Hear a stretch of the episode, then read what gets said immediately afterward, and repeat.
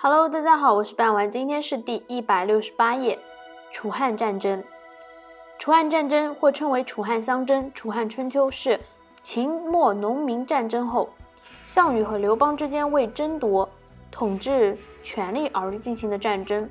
时间一般认定为楚汉战争前二零六年至公元前的二零二年，秦朝灭亡之后开始，一直到项羽于乌江边自刎结束。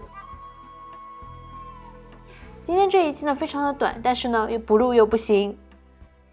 感谢大家的收听，我们下期再见，拜拜。